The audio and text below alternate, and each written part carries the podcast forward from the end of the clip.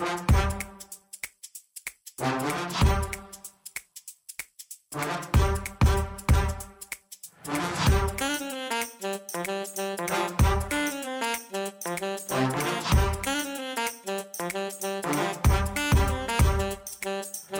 I'm Mike Maloney, and welcome to another CSRM podcast.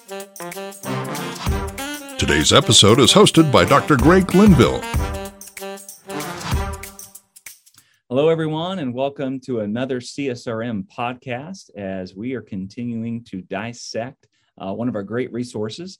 It's, it's a book called Putting the Church Back in the Game. And uh, we're joined again by Dr. Greg Linville, uh, who's kind of led us through uh, the, the, the very beginning of this book, what it's all about, why we should have a theology of what the local church and the capital C church is all about. We're going to dive into that here uh, soon. But, Greg, um, for the sake of time, why is this something that we should be talking about? And, a, and I think a, a, a better question is Is there any sort of effectiveness when it comes to sports outreach and tying it into the local church. So let's let's just dive right in right there because if it's not effective, well then let's just let's cancel this whole conversation here. Why is this effective? Is it effective and why does that matter? Yeah, and you've got the right word. Uh, the bottom line is effectiveness.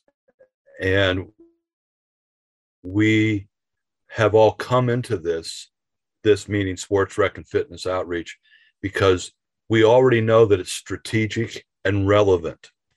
Strategic is anything that's going to connect you with people who are far from Jesus. Relevant, we know that in the state of Indiana in the United States, basketball or Kentucky basketball, and where I live, Dan, where you grew up, the Hall of Fame of football. So you got to have football, and but yet if you're in New Zealand, you better be doing rugby for crying out loud, or South Africa, and you better be doing cricket if you're in a place like India or Pakistan. Anyway, strategic and relevant, but efficiency, then how can we be the most efficient with the resources and the the giftedness within our people in our congregations and ultimately it's got to be effective let me let me share this story with you that i think helps a little bit for us to understand this i was asked to interview to become the executive director of a national sports related para ministry, And I, I, I, the purpose here is not to embarrass anybody, but because these were good hearted people. And there was a half a dozen people that were part of the interview committee and they had about 120 125 years of street credibility. They had been doing this for for 120 years collectively. And spend it in that time spending hundreds of millions of what would be equivalent to dollars. Anyway three part interview. First part, second part, they asked me a bunch of questions. Third part, I'm asking them questions. And towards the middle or the end of that third part, I said, Why are you interested in me? Because your focus is on elite athletes and coaches. And mine has been basically church, local church. And they said, do you remember the question you asked us earlier today? And that question had to be when you ask us, how many people collectively have the six of you seen become fully dedicated disciples of Jesus that would include a biblical lifestyle and intimately participating in a local congregation? And they said, Do you remember the, the pin, the proverbial pin that dropped and you heard it? And then you came back and said okay don't give me names. You don't want to be named robbers. Just give me a number. And they couldn't. And they said we're coming to you because you know how to do this. Because at that particular time uh, at the church i was serving we had many many either current or, or, or former professional athletes and olympic athletes and uh, scores of college athletes. And they said you're you're doing what we want to do and i think that that is kind of the answer dan to your initial question is is it's about effectiveness and many of what we have seen happen is just not effective. We get people, as we said earlier, to count a, a, a confession of faith or or count a convert. Yeah, raise your hand today. But there's no long-term dedicated disciples. That's why having a theology of the church is so, so important. And what ended up happening with that group was they realized that they had spent over a century and unbelievable amounts of money. And the only people that they could really count as to fulfill that, at least the first part, living a biblical lifestyle, was people that had come on their staff and they realized that part of what happened when they came on the staff was that they were discipled in the word. That's what the local church is supposed to be doing. That's why I think this is really important. Yeah, like like anything, uh, we need to measure. Is this something that is successful? And if it's not, then we need to maybe reevaluate and uh, think it through. And, and Greg, what, what I like about that is um, you mentioned the word relevant. So sports rec and fitness is extremely relevant. And when we begin to have a good, solid theology as to why the local church matters, why the capital C church matters, and we, we think about our congregations and we think about there's people who are seated within our pews or chairs or whatever you may have within your, your local church context who uh, are there every week. And um, if you have ever had you know the awesome opportunity to to preach sometimes you know if you're connecting with someone someone sometimes you know i'm absolutely falling flat here. We're not connecting. They may may, may be even falling asleep right in front of you. But if, if, you equip people not with your preaching dan yeah, but maybe well, some others sometimes uh, i can look out and i can find those sleepers. But um, sometimes if if you're talking about something that is relevant because there's a former athlete there or there's somebody who who loves to coach and they're they're not yet involved within your local church they're not yet being discipled but they hear about hey there's a small group who they're going to play basketball together and they're going to study the book of mark together what a great opportunity to to be relevant to people who are, are not yet connected with your church. That's right. And so we can be effective when we include this within our local church context, if we can just get outside of the um, typical mentality that okay, we uh, we have a worship service and we do vacation Bible school, and then our youth go here and our children go here. Well, if we include sports rec and fitness, it may open a door to make dedicated disciples in ways that we never have as a church. So we can be more effective when we take the concepts of what a lot of these parachurch organizations were doing, bring it to the local church or partner with them to make sure that we're making dedicated disciples. It could open doors that could just be uh, life changing for a, a, whole lot of people and include people right now who are not being included, not being used in a lot of our, lo- our local church context. Um, Greg, I appreciate you sharing that that story there. So we've kind of hinted around this next uh, point I want to focus on. Uh, Greg, if, if, if, if you could uh, take us now into the academic classroom um, as we kind of look into chapter four. Um, in our English language, we know what church means for the most part, um, but there's really one word for that church. Uh, kind of break down from a biblical standpoint what church means, the different words for it, why there's something that we should study why they they matter. What is the church according to the biblical worldview? Yeah when you use the word academic and my name simultaneously there uh, my high school teachers are choking. Uh, i graduated luckily with a two point from my high school and I only uh, did that because that's what I had to have to play sports. You have to take that by faith. I was a three sport letterman in high school, but um, yeah so the academic can choke a lot of people and but particularly those teachers that i've had but i do think that what what we have in front of us in chapter four of this book really is helpful because it defines church from six words and they all come from the greek uh, the Greek words. And we'll, we'll just focus on a couple of them because we don't want people not to buy this book. But but a couple of these uh, words, the, the the kuriakos, and and it's used a couple times in in the Bible, and it it talks about something that the Lord owns or has, it belongs to. So this would be the Lord's Day, the Lord's Supper.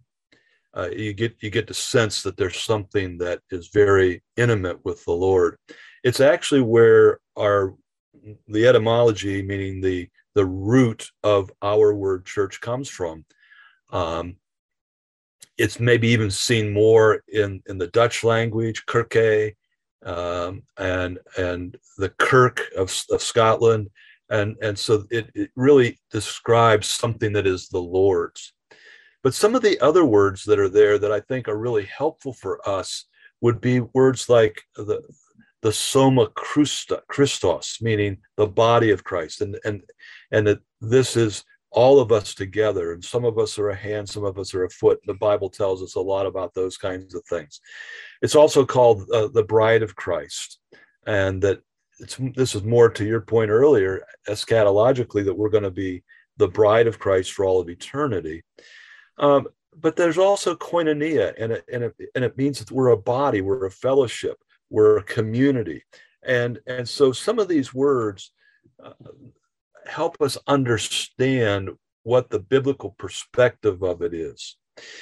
And these words then we we need to go to the next level, do we not? We need to think about okay, so these words are there.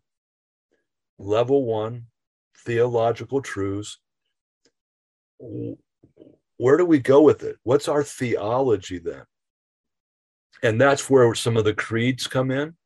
And think about the universal and local church, obviously the big C and the small c, the the militant and and uh, help me, Dan, I've just lost it, and the the church that's in heaven, and uh, that's not the right terminology for it, but that the militant means I'm still fighting this battle on earth. It's not that I'm out there killing people, but I'm I'm alive on earth and I'm militant and and that I'm trying to pursue that. But I, I'm also part of the universal church that's forever, and and the the church that is in heaven. I can't think of what that's called. Um, the visible and invisible church. We believe that there are people that may be part of the visible church. They're a member of a congregation, but they're not part of the invisible. Jesus is not their Lord and Savior. And that's not the same. And holy and Catholic, meaning holy, meaning we're other, we're, we're called out, we're, we're, we're not what the world is, but that we're something special.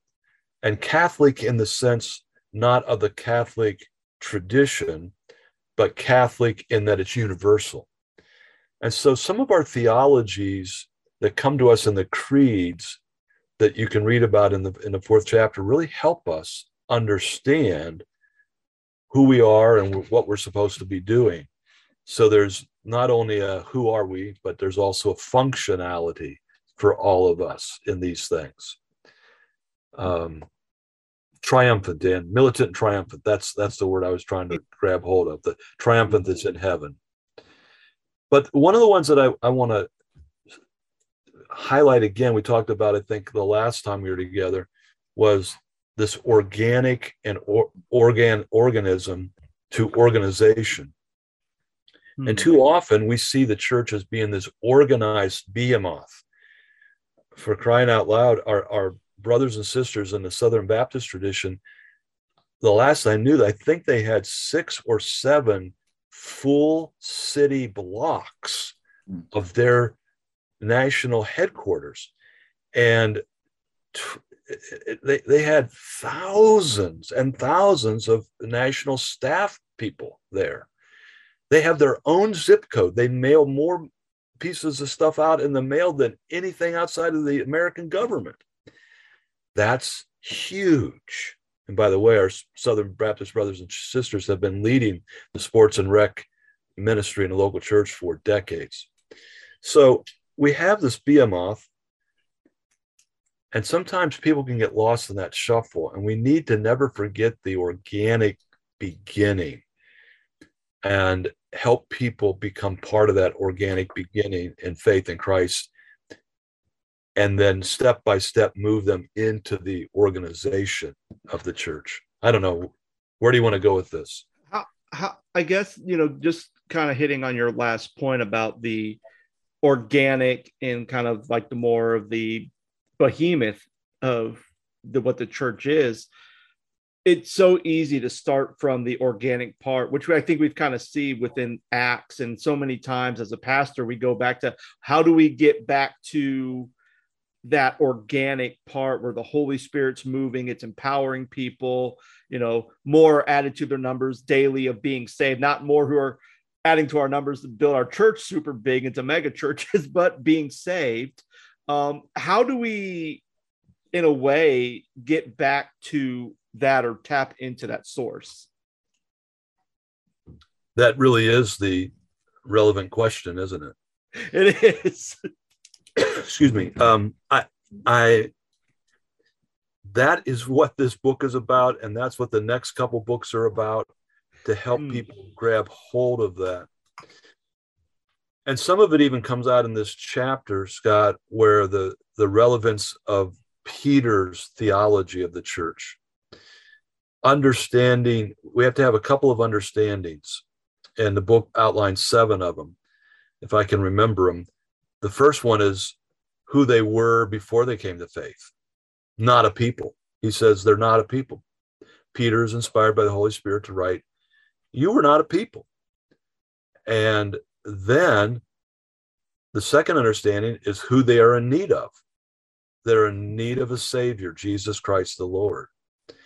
And then the third understanding is now that they have that relationship with Jesus, the understanding that they are now a chosen race, a holy nation.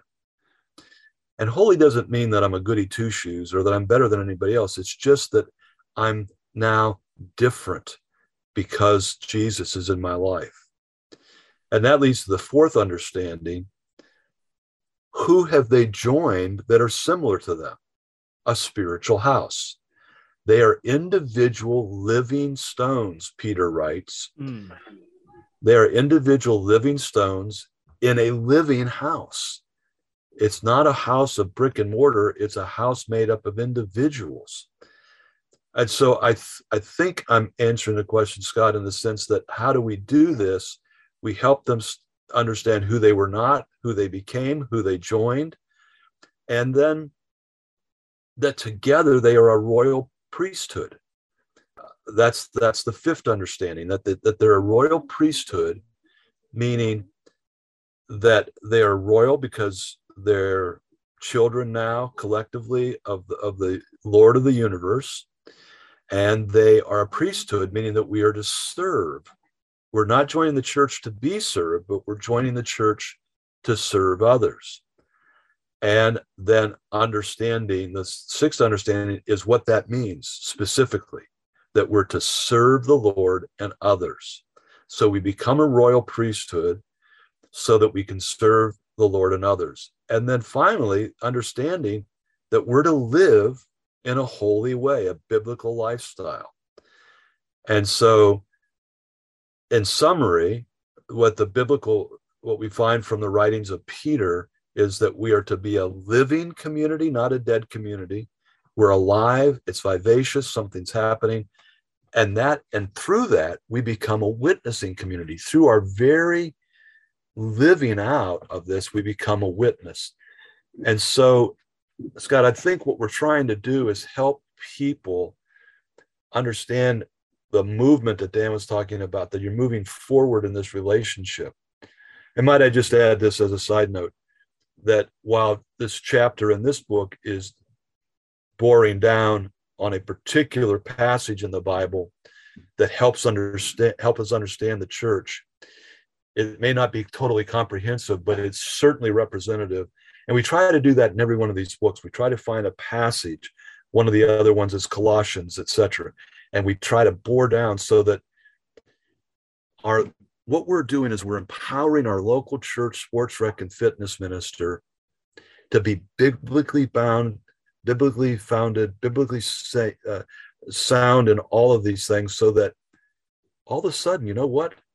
Their senior pastor and their elders are saying, these guys do a whole lot more than pray and play.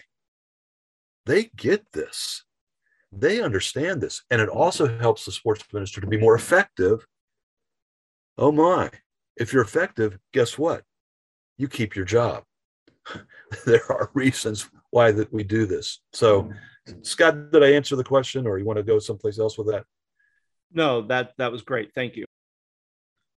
Uh, I absolutely love, and we are running short on time here, but I, I, I love that um, this chapter in particular, and really the whole book, helps the local church sports and rec and, and fitness minister to, really to define their theology about church. And so when we go to the Bible and we see these different words, I think it does two different things. When I think about koinonia, this concept of community um, with people, so often in our churches we we have Christian platitudes like we want to get people out of rows and into circles. Well, naturally that happens in a huddle, right?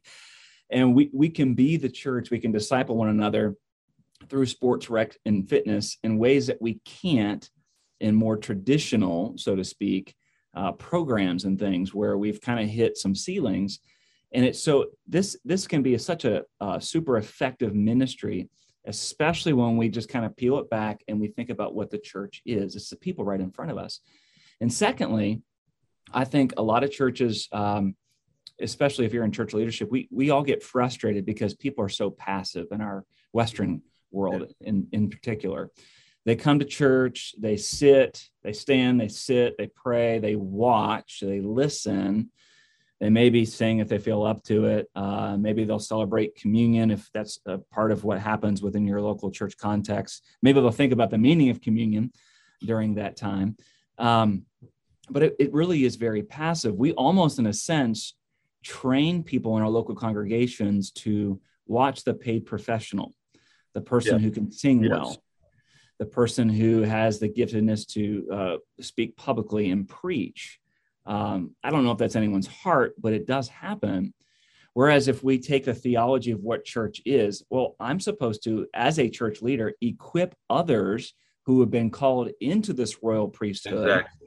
and equip others to understand I'm I'm part of the called out ones. I'm supposed to be sent out on this great commission, which means others are involved with it, not just the priest, not just the pastor, not just the minister. Um, when I develop my theology, it changes the way that our local churches operate. It also changes the way that I run a sports program, a fitness class, a sports camp, and things like that, because it's more inclusive and it's not just passive. We're training people to live out this great commission to make more disciples because I recognize it's not just me.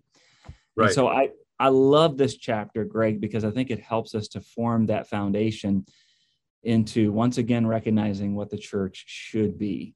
Um, and it takes a lot of pressure off of us and it makes it more of a sense of teamwork. And honestly, it makes it more exciting to be a part of something that's a, a movement of people all together. So, Absolutely. Greg, your your final thoughts as we wrap up here and as we prepare to talk about in next week's session, chapter five. Well, in the next section, we're going to build on this biblical foundation, and we're going to talk more specifically about the the purpose and the function of the church. But I last thing to wrap up this one is that what we find from this living stones in a living building concept is we need to change not only our terminology but our thinking and what our what our terminology absolutely actually means we do not go to church. We are the church. And the church is not a brick and mortar, it's it's a flesh and blood. And I realize that I'm maybe a little biased on this with a lot of my Quaker background, but we never called the places that we met, we never called them the church. They were always the meeting house, the meeting place and that we were called a weekly meeting of the church. And we were called then a monthly meeting where a few different weekly meetings got together and then a yearly meeting where all the monthly meetings got together. Um, and i think there's something to that. I'm not trying to convert everybody to quakerism but but i think that once we start to say we're no longer a building but we're a we have a we have a ministry site that has facilities that facilitate ministry that's really what we want to say when we think about what is the church. The church is us. That's what I'd wrap up with, Dan. That's a great challenge. And um, I, I would just encourage everyone listening to this podcast if we could uh, make that a part of our common language with our churches, uh, talk about the church building, the church facilities, um, and make that something separate from the people. And um, Greg, I, I absolutely love what you shared. And I think about the militant and the triumphant. Um, I think about as we drill down as to why the church matters now, as we form our theology, we know that one day, as people who are part of the capital C church, as believers in Christ, we will be triumphant. We'll be in heaven together and we'll recognize that there are people that are wearing white and they have a palm branch in their hand as we uh, read in the book of Revelation because they are triumphant because of what Christ has done.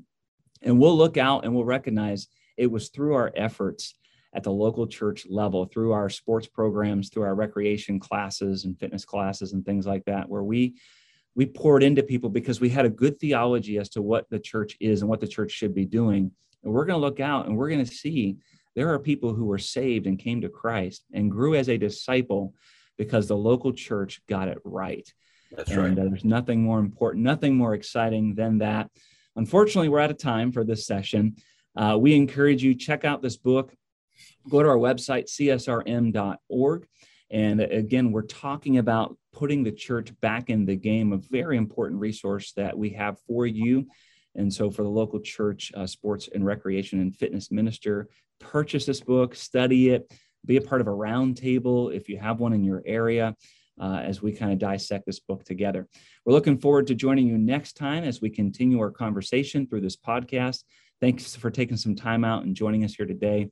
We'll, we'll catch you next time. Take care. The CSRM podcast is a production of CSRM and their production house, Overwhelming Victory. Dr. Greg Linville is the executive producer, and Scott Stedman is the associate producer and editor. To learn more about CSRM, visit csrm.org. For more information about Overwhelming Victory, visit overwhelmingvictory.org. The CSRM podcast is the flagship member of the podcast network Overwhelming Victory Radio. For more information on Overwhelming Victory Radio or to listen to our partner podcasts, visit overwhelmingvictory.org backslash OV Radio. For CSRM podcasts, I'm Mike Maloney. Have a